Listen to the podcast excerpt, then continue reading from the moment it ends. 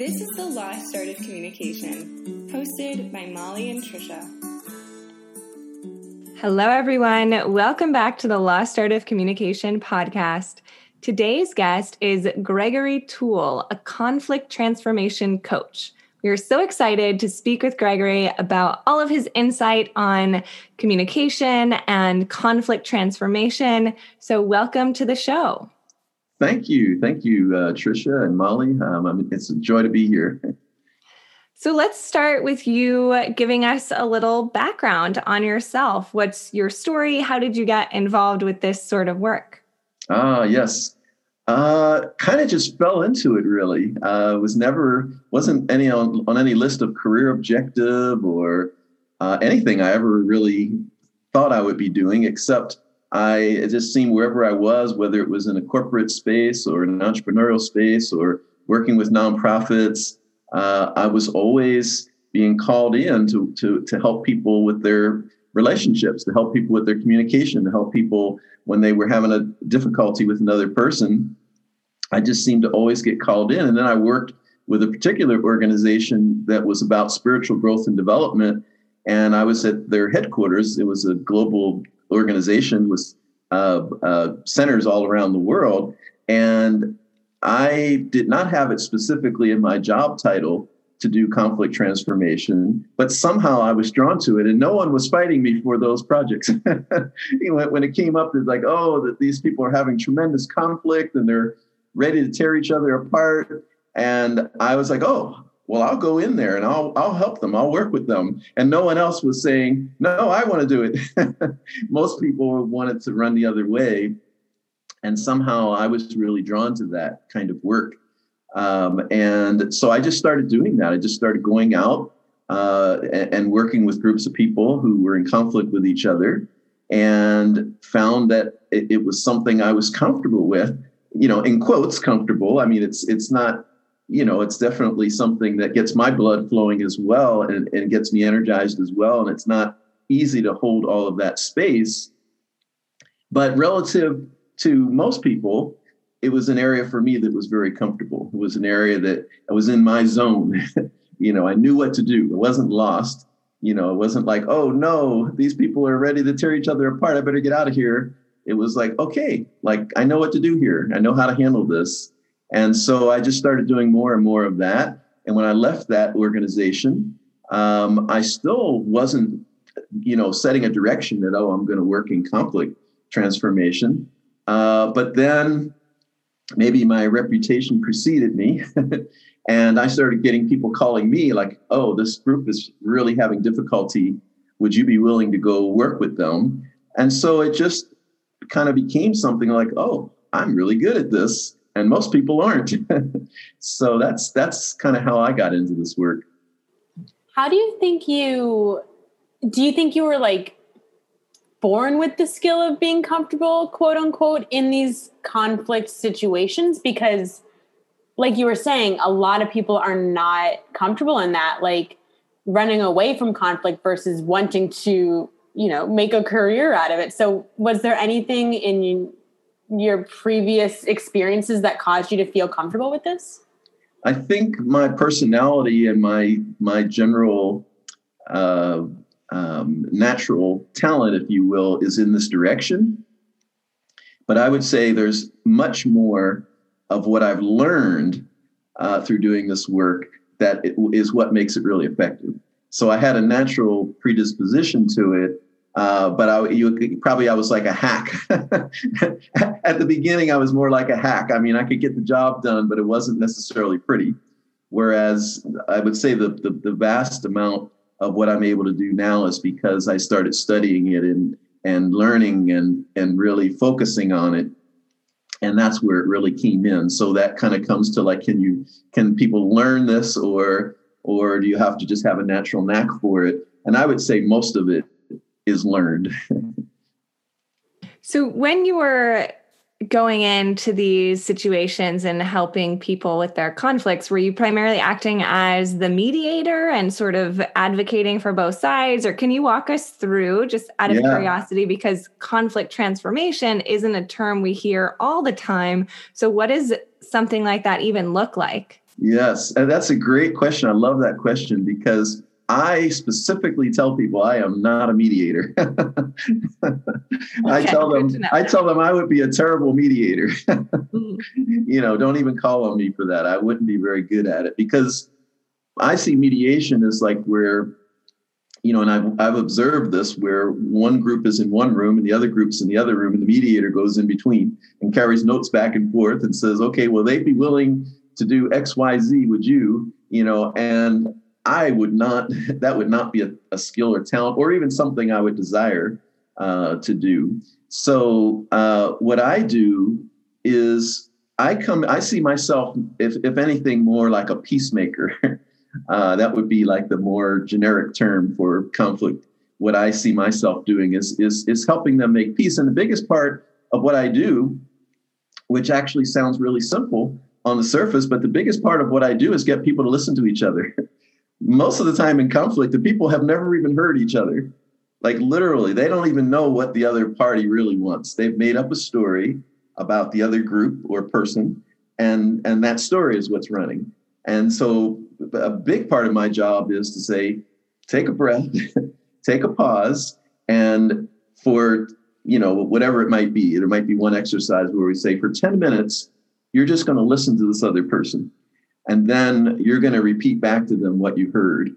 And it's amazing, uh, even sitting there with them sometimes, they still haven't heard the first time around. Eventually they do, but the first time around they still haven't heard. So the story is still operating, and so I get to I get to do it in real time where I say, okay, what I heard this person say was this. Is that is that true? What you were what you're really wanting to convey? And a person says, yes, that's what I'm really trying to say.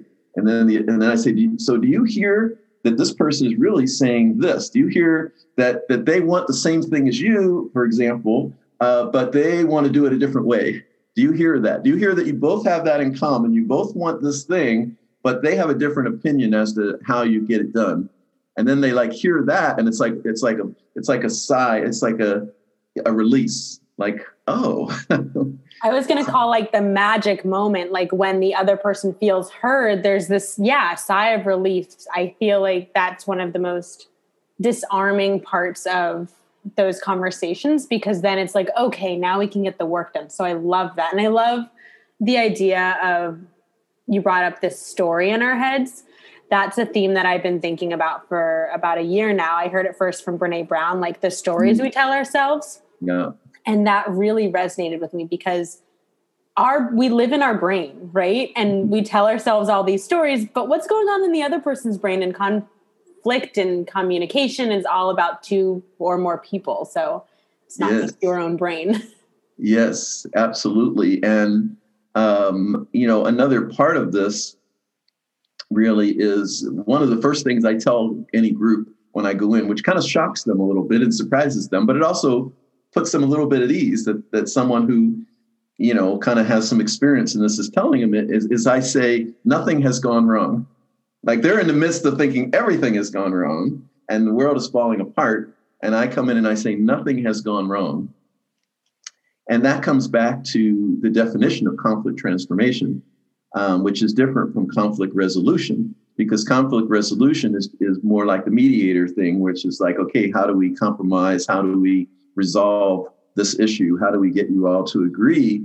Um, and conflict transformation includes some of that but conflict transformation goes beyond that because it, it it's really about the relationship. So conflict transformation it, now conflict becomes a positive thing because it's about it's like okay this is call, this is calling for some sort of change.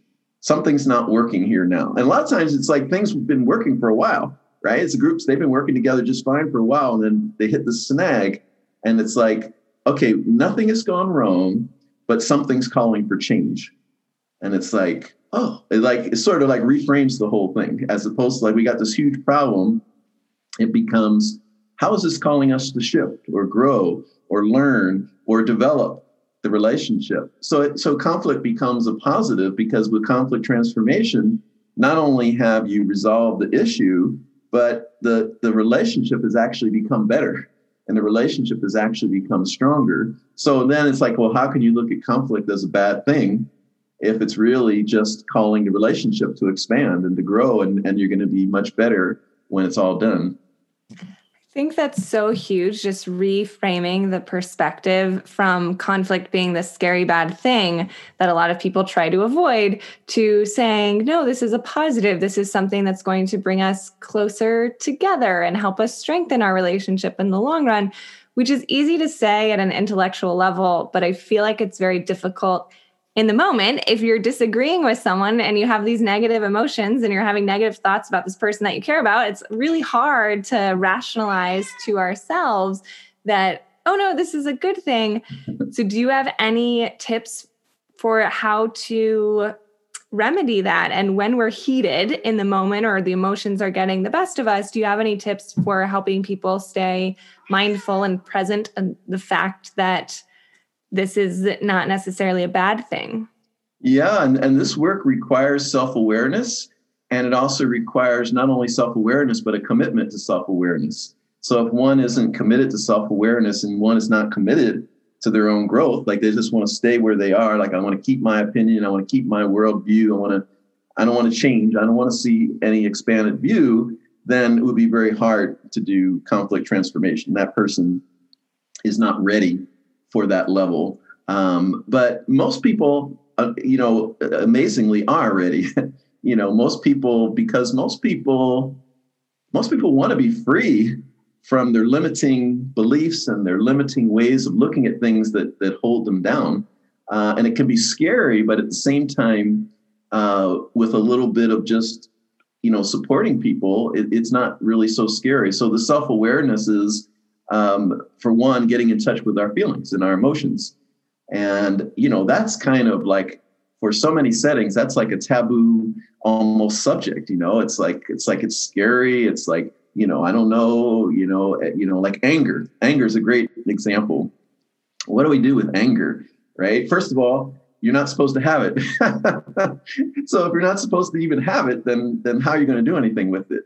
And so uh, to make something like anger as an emotion and as a feeling be okay, that kind of also like frees us a little bit. It's like, oh, like I went into a setting with a client and it was the first meeting. I wasn't even supposed to be doing the work yet. This was just to get to know you, talk about what I'm going to do, and then leave. You know, like, okay, we all understand what we're going to do. And then next month we'll start the project. And the project started on its own right there because one person said, Well, I'm really angry and everyone sort of froze because apparently this person had been shown shown their anger before, and everyone sort of froze. And I, you know, being one who's comfortable with that emotion of anger, I don't, and not thinking there's anything wrong with that emotion of anger, said, "It's okay if you're angry. You're you're allowed to be angry." you know so tell me more like like what what's what's the source of your anger what you, what's causing you to be angry well i don't like this and i don't like that and i don't like this oh okay okay. And so, and, and just sort of hearing him, listening, going back and forth a little bit more, listening, listening, you know, the anger started to diffuse. And there were several more meetings where he came back and said, I am really angry. But after about three times, the anger part was done because all of these emotions just need a release and an outlet. So if we realize that, that it's natural to have emotion, whether it be anger, sadness, joy, um, you know whatever emotion we might have when we when we befriend our emotions and recognize our emotions are our friends it's not something wrong. And now it become now we can have awareness self-awareness and be conscious and we can share about our emotions consciously as opposed to from a reactive place. So most of the bad reputation of anger has nothing to do with the emotion of anger. It has to do with all the ways that we've dysfunctionally expressed anger because we're not supposed to have it so because we're not supposed to have it, we keep pushing it down, pushing it down, pushing it down. So when it finally does come out, it just comes out as yelling or finger pointing or things like that. And we say, oh, anger is a bad thing. No, it's not the anger that's a bad thing. It's how what we do with it that's really not so cool.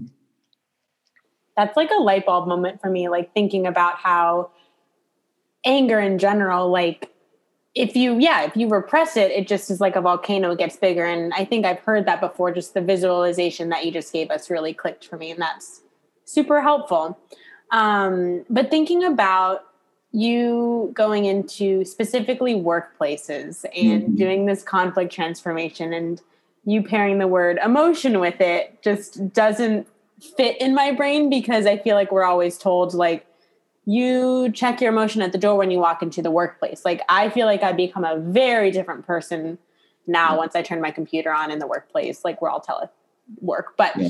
typically when I walk into the office, I'm a completely different like professional. You know, like my emotions typically I check them at the door.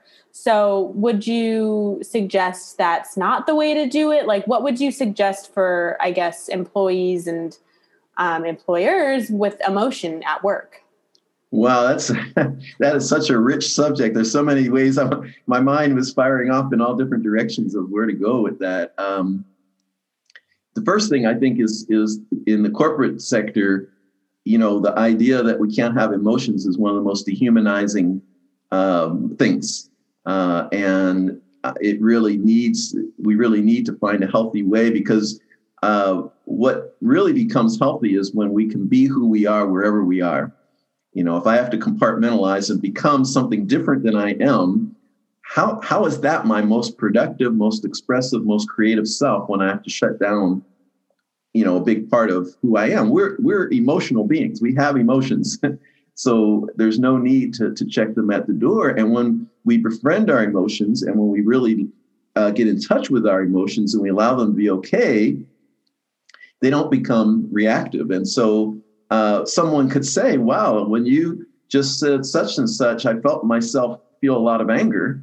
And here's why. And the, the key is like you, you, probably are familiar with nonviolent communication from Marshall Rosenberg uh, as a practice and as a teaching. It's a very simple uh, teaching, much harder to put in practice. but I love it because the model is actually really simple. And um, in that model, you know, when you say, I feel angry, the, the key thing is what comes after that. So when you say, I feel angry because, and most of the time we say, I feel angry because, and the next word after that is because you. I feel angry because you did this. And then that goes down a whole different path, right? Because the other person becomes defensive. Well, no, I didn't do, you know. Whereas in healthy communication and in a nonviolent communication model, what comes after the word I feel angry because the phrase I feel angry, because is the word I. I feel angry because I have a need, or I feel angry because I really want this, or I feel angry because I have this value that that I don't feel is is being met. For one, it's more honest, it's more true. That's what's really happening. It's not really about the other person, it's about some need or want in us that's not being met. And then the other thing is that it doesn't put the other person on the defensive.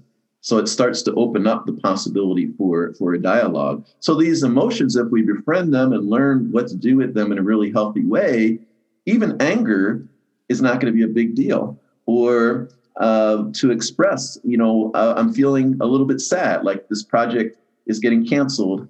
You know, oh, I'm, I'm feeling some sadness right now about this project getting canceled. I really enjoyed this project. I was really hoping it was going to continue going on.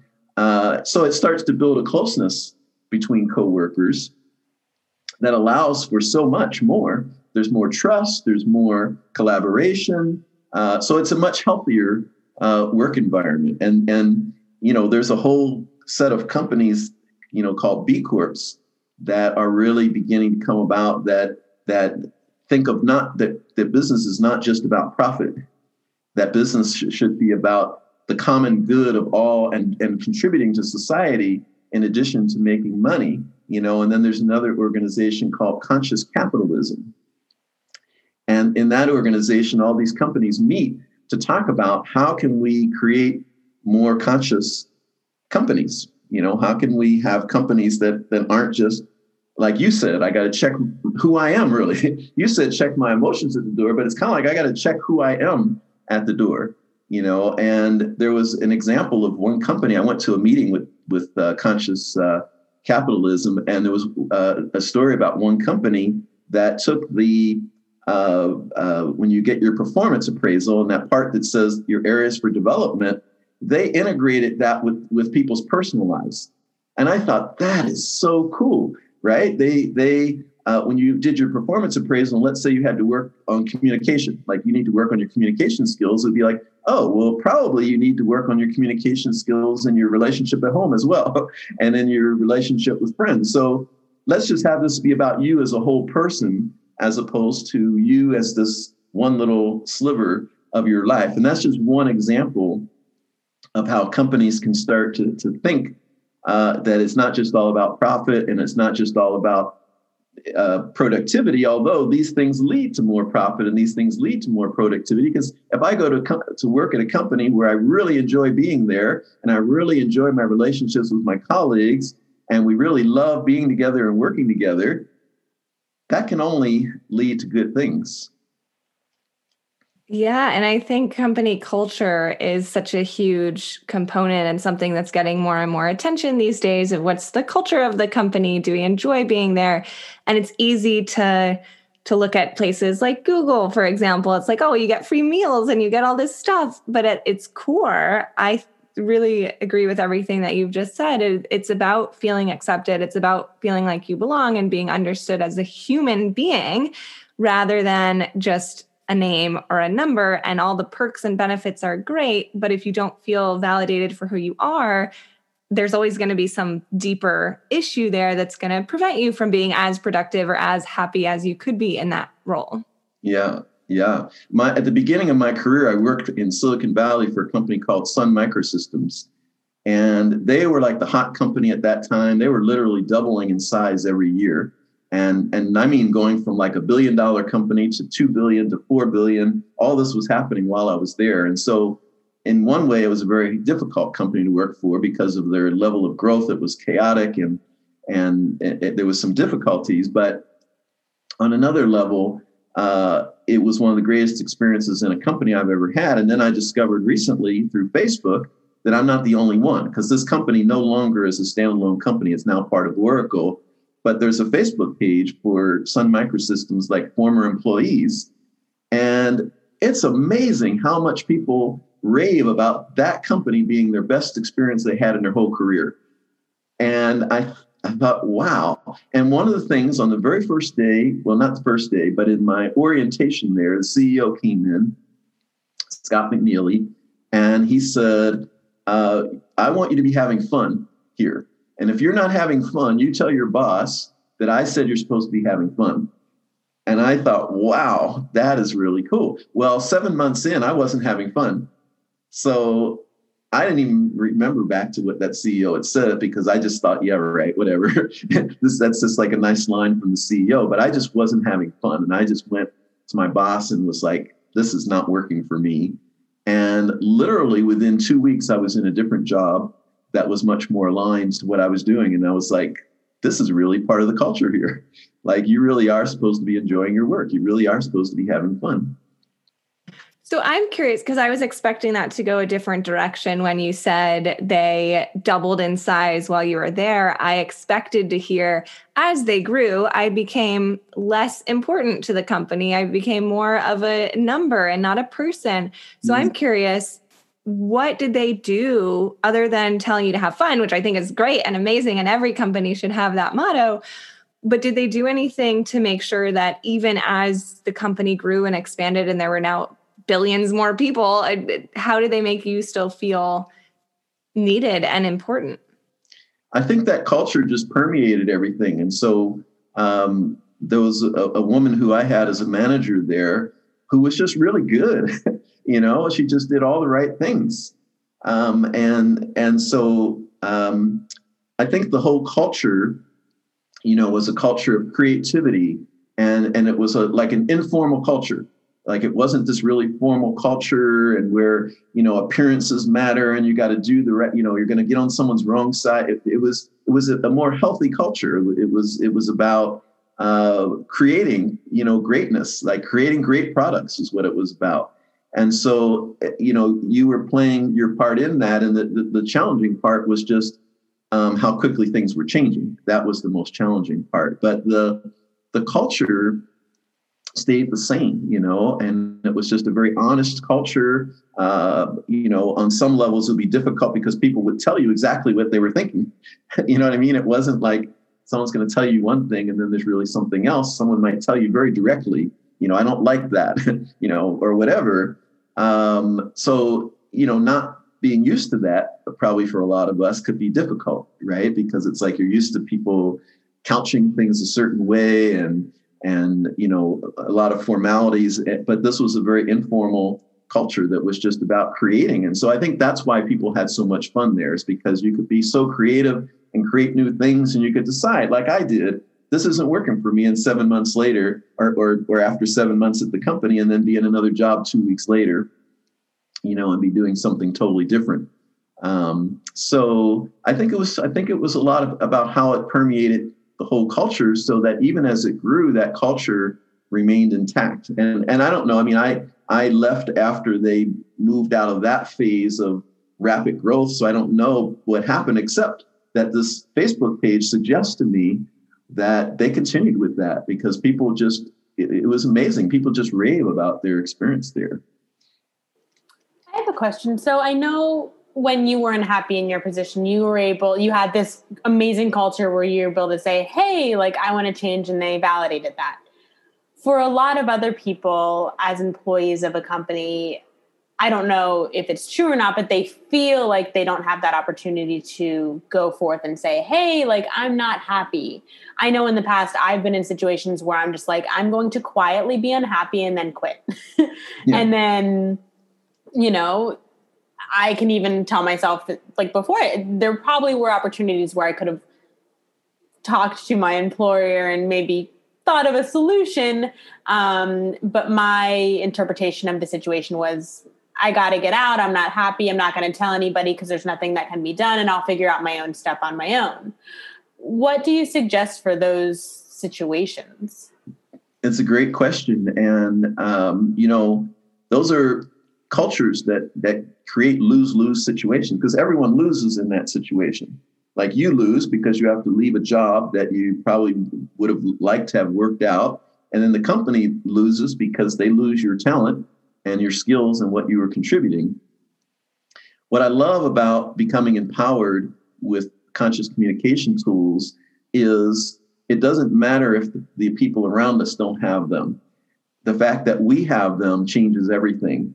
We can even bring the other people in without them even having to have the skills just because of how we start to talk to them. Right. So, like, for example, if let's just say uh, we're around people who don't have this level of awareness. And let's say that the way that they express their anger is they start yelling at you and pointing finger at you and blaming you. You can use the same conscious communication tools with that person. You can say, It sounds like you're really angry right now. And you can help them get in touch with what's really going on in them.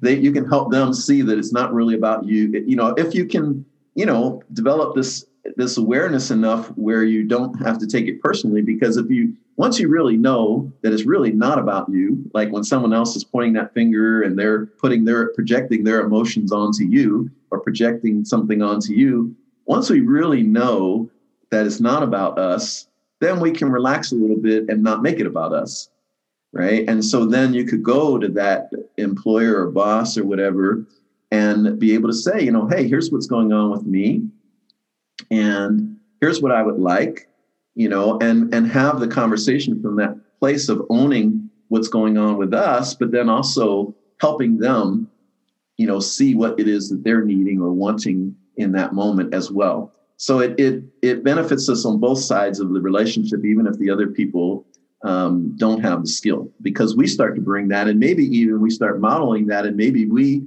in some small or maybe even big way, we start to change the organization. So I've always felt, I don't know why, or maybe I'm just a eternally positive person, but I've always felt that any organization I go into, the organization is different the moment I go in. And I think that's really true about all of us. It's it's the, the, because you're there, just just even factually, we can see that that's true, right? Because before you weren't there, now you are there. So now your energy is there. Now your perspective is there. Your ideas are there. So the company and the organization is totally different. So we really can impact organizations and companies in a much greater way than we think, as long as we start to feel like I'm empowered as opposed to I'm disempowered. And titles mean a lot less than people give credence to. You know, people think like, well, I'm just at this level and the other people are at that level. But really, empowerment comes from a personal inner feeling. Do I feel empowered in the situation? And therefore, there's many leaders in organizations that have no title, but but they they're empowered and they have the ability to cast a vision. They have ability to influence the direction of how things go. So our shifting can really have a great impact on everyone around us, especially if we start to feel really empowered and we start to feel a strong sense of our own self and our ability to navigate situations. I absolutely love what you said about the organization is different the moment you enter it. And that is true for every single person because every person affects the room and the company or the group of friends if it's a social situation in some way. And so just recognizing that you do matter when it's very easy for someone who feels like a just a name or just a face or just a number in this larger organization is like oh my title doesn't matter it's really healthy and important to do what you're saying of remembering that i actually do matter and i really love the way that you express that and remind just as a reminder to everyone that even if you're not the boss, you can still influence the way that that conversation goes. And it doesn't have to be like Molly was saying, of, well, nothing's going to change. There's nothing I can do about it. It's like, actually, there's a lot you can do about it. And so I love that framework. So thank you for bringing that up. Yes, yes. And oftentimes uh, we never ask the question we never ask for what we want. So we have no idea if we could have gotten what we want because we never asked. And uh, quite often, when I work with individuals, uh, people are so focused on what they don't want, you know, like this isn't working for me, I don't like this, that when I ask them, so what do you want? They don't know the answer right away to that. Like, because in a lot of cases, it's kind of like, an idea that we can't have what we want like in a situation like that right like this this is wrong and this and i don't like it and the idea that we could actually have it be what we want it to be can almost seem foreign you know and so it's like oh what if i entertain the idea that it would be possible for me to get exactly what i want you know and to actually go ask for that to actually go and say this is what i would really like i've been amazed in my life at times. In fact, I laugh at myself when I look back now at times the things I've done. I'm like, I'm like, who who were you? Who did you think you were that you could ask for that? You know, and there were things that I ended up getting. You know, like even this example I gave you. When I look back at that, I laugh at that because the, the my current manager, uh, when I told him he wanted to keep me in his department, so he said, "Oh, well, I've got this and I've got this," and I'm like, "No, I don't. None of that works for me. You know, I want something more like this." And I really needed the job at the time. I had just moved to California from the East Coast. I didn't know anyone, I had no network. I mean, I was hanging out there, but there was something in me that just said, I've got to advocate for myself. And uh, I laugh when I look back at that. I'm like, what the heck were you thinking that you could just turn down all these positions? What if he would have said, okay, well, that's it? You know? Um, but I've been amazed, though, at, you know, standing in uh, self advocacy and and and that confidence that I can be heard and that you know I will be heard and that that I want the best for the other person as well. I've been amazed at at how often um, I have gotten what I wanted. Maybe not everything I wanted, but I have gotten some of what I wanted in most cases when I'm asked. Yeah, and you really don't know until you ask, but you bring up such an important point that's so easy to forget, especially when we're in the midst of conflict or we're stuck in the rut or we're not getting the thing we want, which is to be crystal clear on what it is that you do want. Even if you're talking with a friend and saying, You're annoying me right now, it's like, Well, what do you want from me? And just going into that conversation or in the work environment, if you're doing a salary negotiation, knowing before the conversation what you're willing to accept and what you're not. But so often, I think we just get stuck in this vague sense of this isn't working fix it for me and then the leader has or the boss has a million other things to think about. So if you come into the conversation with a proposed solution, I found in personal experience, it goes a lot better and you usually do get what you want. So it just goes back to what you're saying ask for it, but know what you're asking for. Yeah, that's a, that's a great point. And, and uh, quite often the spoils go to the one who can be really clear. right? Like, like if, if no one else has an idea of where things should go, and you come in with a really clear plan, like, like I have an idea. Here's exactly what we could do. It's like, well, no one else has come up with a solution, so it kind of goes that way, right? Yeah, yeah, and doing the work to figure out exactly what you do want, like Tricia said, like that's all that internal work, and I think that's we always come back to that, and it's so important to recognize self awareness, doing the self work, figuring it out is how you get ultimately, like you said, to where you want to go. Um, man, my head is like spiraling right now thinking about all of this. Um, so this has been insanely helpful for me. Um, we always like to end our episodes with one final takeaway for our listeners. So, with everything being said, all of your expertise, what is one final tangible thing our listeners could do after this episode? Hmm. That's a great question. Let's see what comes to mind. Um,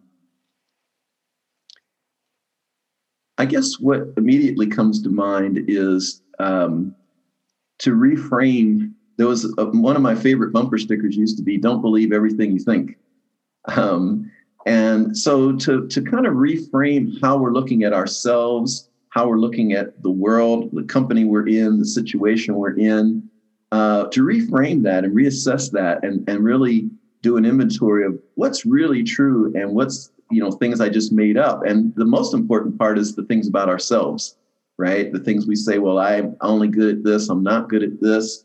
I'll never have this. I'll always be like this. All those kinds of things.